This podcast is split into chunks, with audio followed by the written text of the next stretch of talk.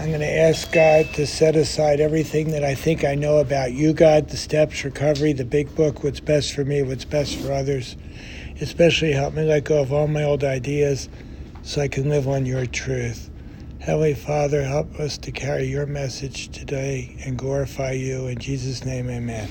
amen. Okay, we are uh, working our way through the book, and um, when um, last meeting we got through page 61, we're looking at uh, the third step. We're looking at what's required, what we have to be convinced of to work the step. What's the first requirement?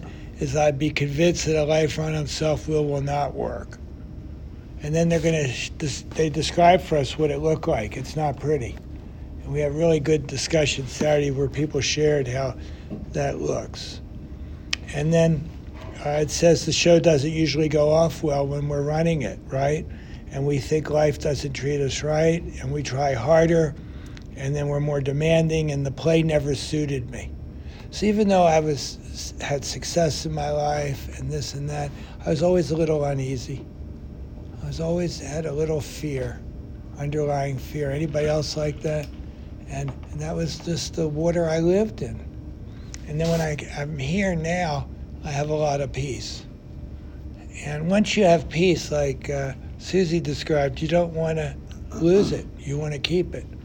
And so when I'm getting disturbed, I call Mark or Stu, and God bless them. Uh, they listen to me. Anyway, um, nobody laughed.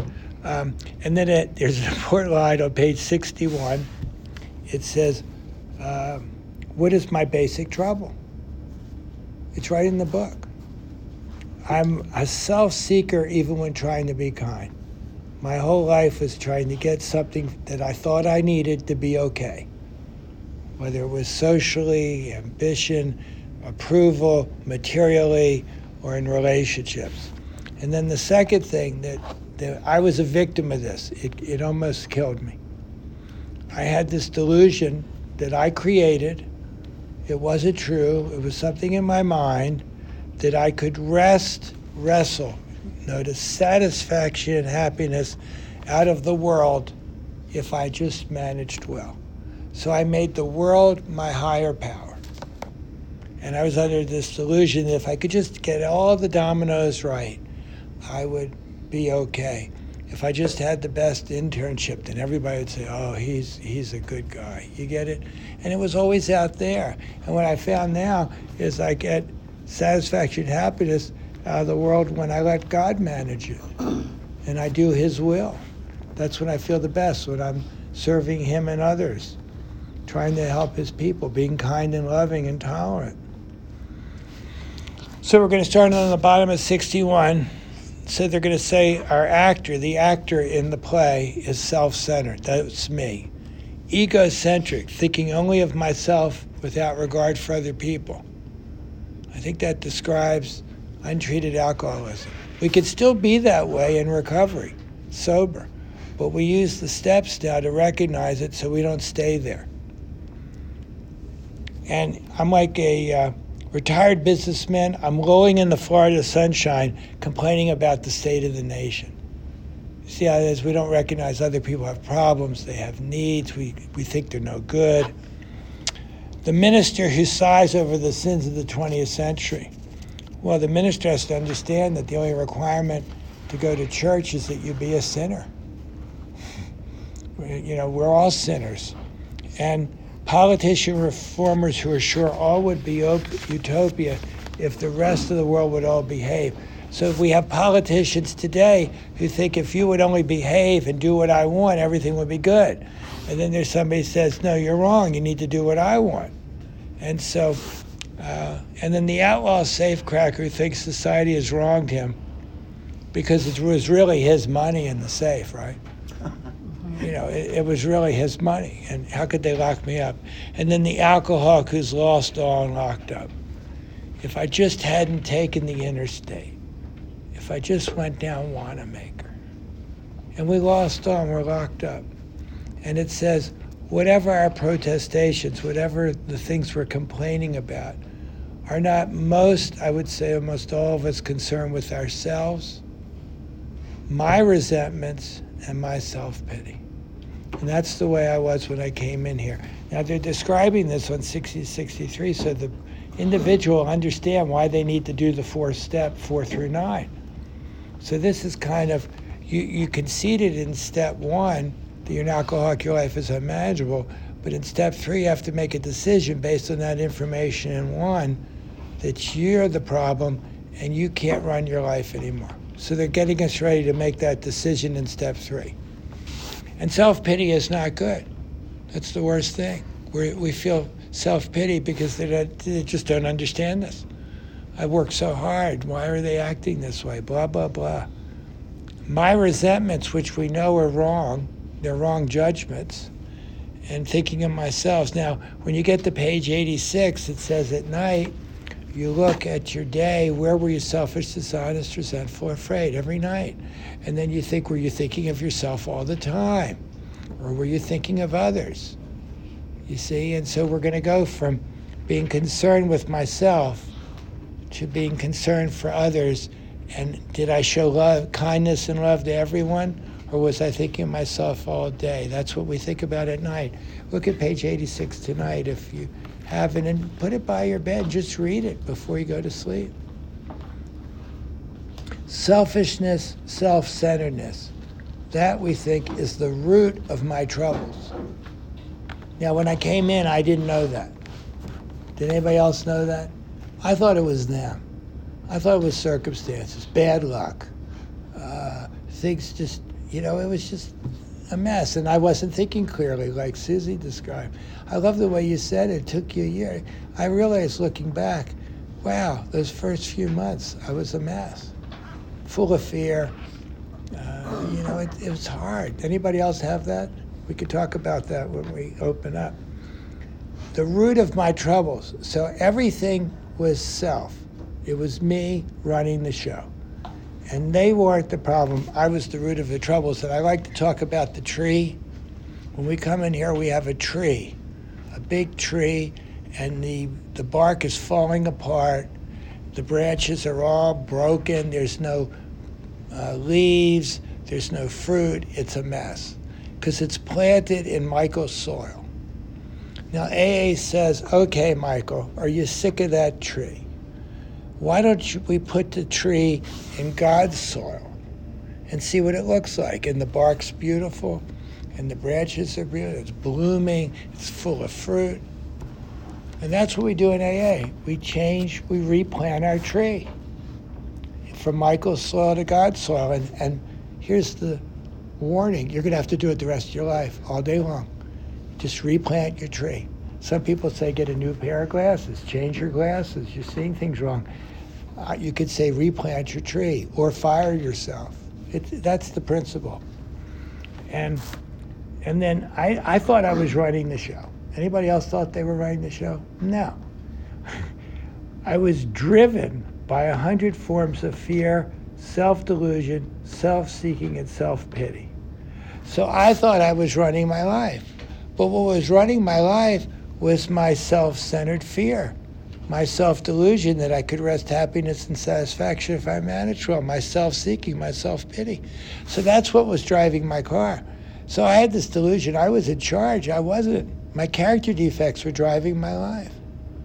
I was just like a pin. You ever see these pinball machines where you hit the ball and it goes bang, bang, bang? That's what I was like.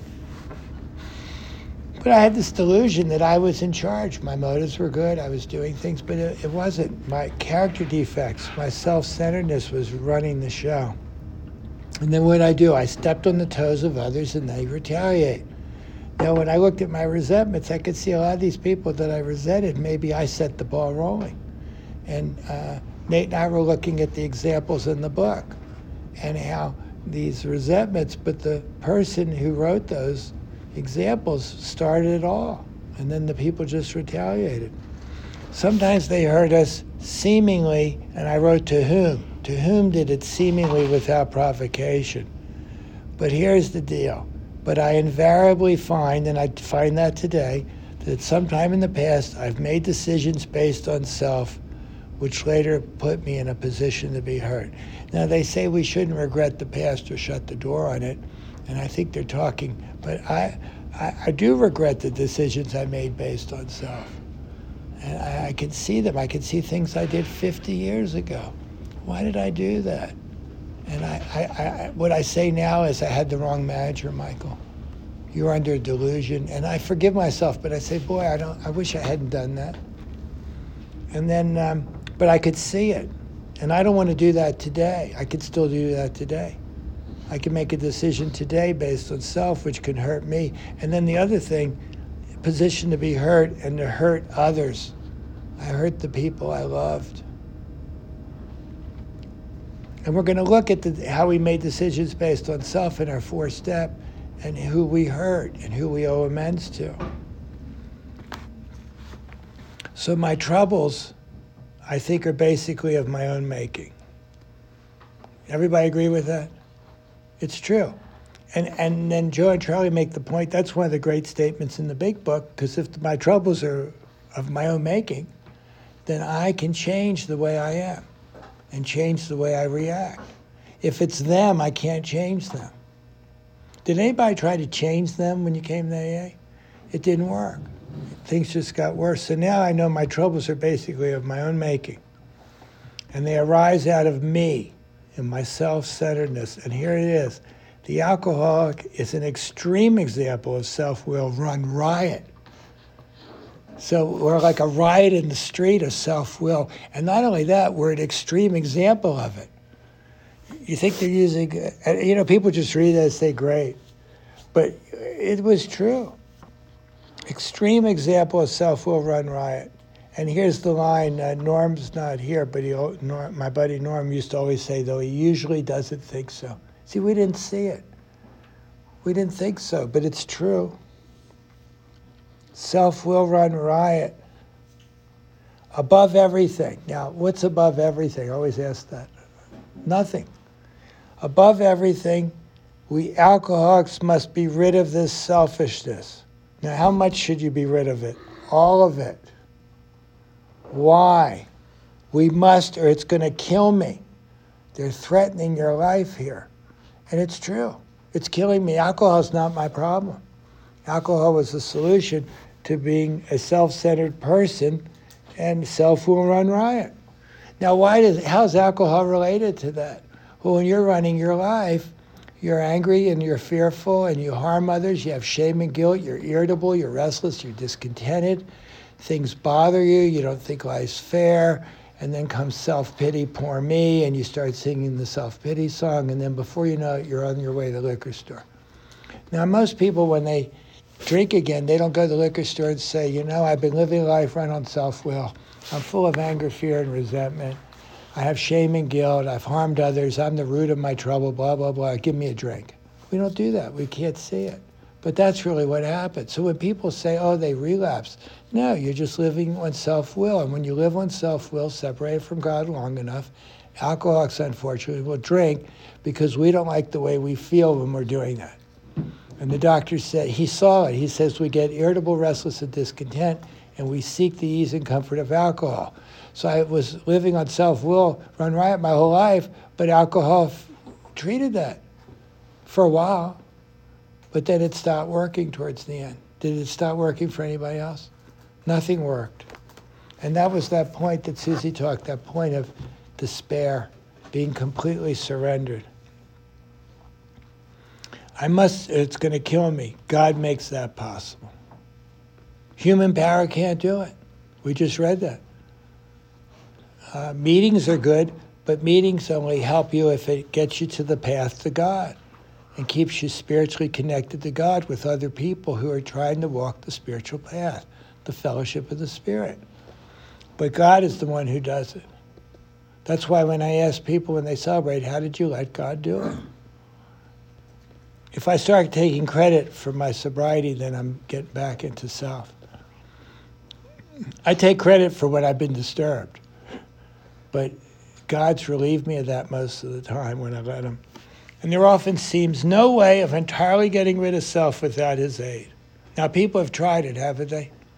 And people have tried their own plan. Now, why do I believe so much in the big book because it's the only treasure map I know to help to let God rid me of my self centeredness. I don't have a plan that worked. I, this plan has worked for me, so I believe in it. When my son died, I said, God said to me, teach the big book so someone doesn't have to die at four in the morning of a drug overdose. And so that's why I started doing this in 2008. I know it's helped me a lot. I hope it's helped somebody else. Many of us had moral and philosophical convictions galore. Anybody do that? The problem is they were mine. And, and then I would say, I'm going to do better. Anybody do that? I got out of the car, I'm going to work. I'm not going to get upset. I'm not going to get bothered by everybody today. I'm going to be nice, kind, and loving. Oh, wow. And it, maybe an hour. It would last an hour or two hours. Russ is laughing. Uh, if you're a real alcoholic, think back how it used to be. Neither could we reduce my self centeredness much by wishing or trying on my own power. I did try. I tried to do good. Did anybody try to try to live a good life? We all did. We our motives were good, but we had the wrong manager. That's all they're telling you. You don't have to beat yourself. Uh, we're not inherently bad. We're inherently good.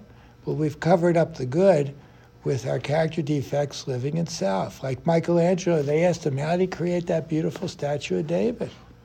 It's big. I've seen it. It's in Florence. It's big. It's like 25 or 30 feet. Can you imagine carving that? How big the marble was? He says, All I did was carve away what wasn't David. And that's all we're doing in AA. We're carving away everything that I've wrapped myself with that isn't God and isn't me. Sandy Beach gives a great talk where he talks about that was the great gift that you get in AA. You see the real yourself, the true self, the true person that God created. And so it says uh, we had to have God's help. This is the how and why of it. So it's pretty simple, but it was complicated for me. First of all, the first thing you have to do is you had to quit playing God. Everybody agree that's a good idea? Now, I didn't understand this. It didn't work. I skipped through that. It didn't make sense to me. But you know why it didn't work? Because I wasn't God. See, I would read that and say, well, sure, it didn't work. But why? Because I'm not God and I can't be, play God. When I play God, I'm back in self will, and then everything we read comes into play. So that's the first thing. I have to quit playing God, and I have to do it every day. It says when you wake up, you, you think of your plans for the day, and they say, stop right away. Ask God to, to Direct your thinking, divorce it from selfish, dishonest, self seeking motives. Start the day asking God in. And then throughout the day, you're going to ask Him to give you the right thought or action and the power to carry out His will. And then at night, you inventory how well you did. So, next, I'm going to make a decision that hereafter in this drama of life, now, the drama in my life was me. It was my mind. It was my thinking. I created all the drama. God was going to be my director. So I want in the future God to be my director. He's the principal. We are his agents. He's the father. I'm his child. Most God, and I believe that's true. And I pray to God as my heavenly father. Most good ideas are simple. That's a good idea, isn't it? Simple. Stop playing God. Let God direct your life. He's going to be the director. He's your father. You're his child. You, you work for him. And this concept was the keystone, the keystone of this new and triumphant arch through which we pass to freedom. Now, we talked about the cornerstone back in We Agnostics when they say, Do you believe or are you willing to believe that there's a power greater than yourself? And they say, As soon as you believe or you're willing to believe, all of a sudden things are changing. And you've put the cornerstone of this arch into place. Now, the foundation of the arch, they take 43 pages of doctor's opinion to help you see that you're powerless to run your life. You're powerless to fix what's going on with you. And you're in a lot of pain, and you're willing to go to any length and do anything. And I love the way Susie described that, and Mark talked about it. They asked him in treatment, what is what is uh, going to any length? And it means going to any length. Am I completely willing? Page 28. Do I have the desperation of a drowning man? If I do, then I have this flimsy reed that I hold on to. And over time, that becomes the hand of God. Has that been true for people? I see people in the room. I know that's true. It's for me. It was a flimsy reed. I had no idea what it was, but I'm going to hold on to this. I don't have anything else. And over the years, it became the hand of God. And that's, that's, that's the power of the steps. And it's so true. That's why I, I'm so passionate about this. So the keystone of the new triumphant arch, which I pass the freedom, is the idea that God's going to be God and I'm going to serve Him. Now, what is the arch of that we're building? We're building an arch. When you come in here, I'm living in my world. It's called Michael's world. It doesn't look good. And I'm in Michael's world, and I have to say, I don't want to be in this world anymore. It's not working. I'm, I'm, I'm powerless over alcohol. My life's unmanageable. So I believe that there's a power that can help me. And then I make a decision that I'm going to let God be God and I'm going to serve Him. And then I'm starting to move out of that world. And I'm taking a journey to the world where God's the center.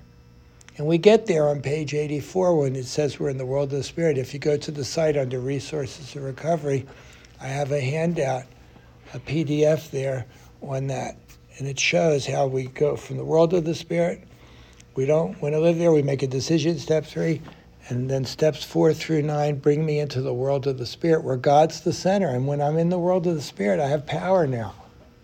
I have power to direct my life, and power over alcohol through God. So the arch, when I come in, I'm in the wrong world, and I want to go to the right world. So think of it that way. I've never said it that way before, but when we come in, I was in the wrong world.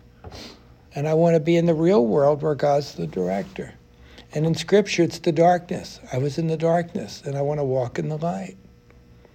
And so we build that arch to freedom. But the keystone and the cornerstone, the foundation won't do any good if you don't put the other stones in. And then on step five, when you put some more stones in, they said, Have you built your foundation on sand or have you built it on rock? Have you put cement in? Are you really doing the deal? And then the promises we read at a lot of meetings are really the 10 step promises, the promises that happen when you're in the world with God. You suddenly realize God is doing for you what you not do yourself. Where were you when that happened? It just happens. Susie described it. One day she just had peace. The obsession, the drink was gone. She was reacting differently. Same things happened to me and others. And so it says, when I sincerely took this position, that God's the director, remarkable things follow. Now I have people write a contract with God in the front of their book. And I put your name on one side, draw a line, it's not complicated, and you put God over here. So God's my new employer. So once I realized that, I didn't work for St. Francis anymore, I worked for God. And, and that, that gives you relief. I'm not working for money. I'm not working for approval. I'm working for God to serve Him. To me, that was a great freedom. I have to remember that. And God's all powerful. Does everybody agree with that? So God is going to give me everything I need. So in your contract, I have me and I have God. And God's job in the contract, it's a legal contract, is He's going to give me everything I need. Now, what do I have to do? I have to stay close to Him. Now, I'm not going to get everything I need if I'm not close to Him because I'm going to get what I need, and it's no good. And I perform His work well. You see the difference? God, He's give me everything I need. That's pretty good, isn't it? And all I have to do is stay close to Him and do His work well. I don't know how to do that. So that's what the rest of the steps are. How do I stay close to God and do His work well? Notice His work, not my work. And then it says, if, and then the other thing God gets, and this is a bonus, it took me a while to realize this, and this is great. God has worry. When I'm worrying, that's God's job. God has worry, and He'll give me everything I need. What could be better than that? I don't have to worry anymore, and I get everything I need spiritually if I stay close to Him and do His work well. I mean, what could be the better? Anybody like that contract? Yeah, and that's what they're telling you. Now, when I'm established on that footing, I've signed this contract. I became, I'm going to become less and less interested in myself. Why? I'm working for God. My little plans and designs. More and more, And this is a process. More and more, I become interested in seeing what I could contribute to life instead of what life owed me or what I needed to get out of life to be okay. Now I'm okay if I'm working for God and I stay close to Him and do His work well. And what do I get? I get peace. I get serenity. I'm not in conflict with everybody and everyone.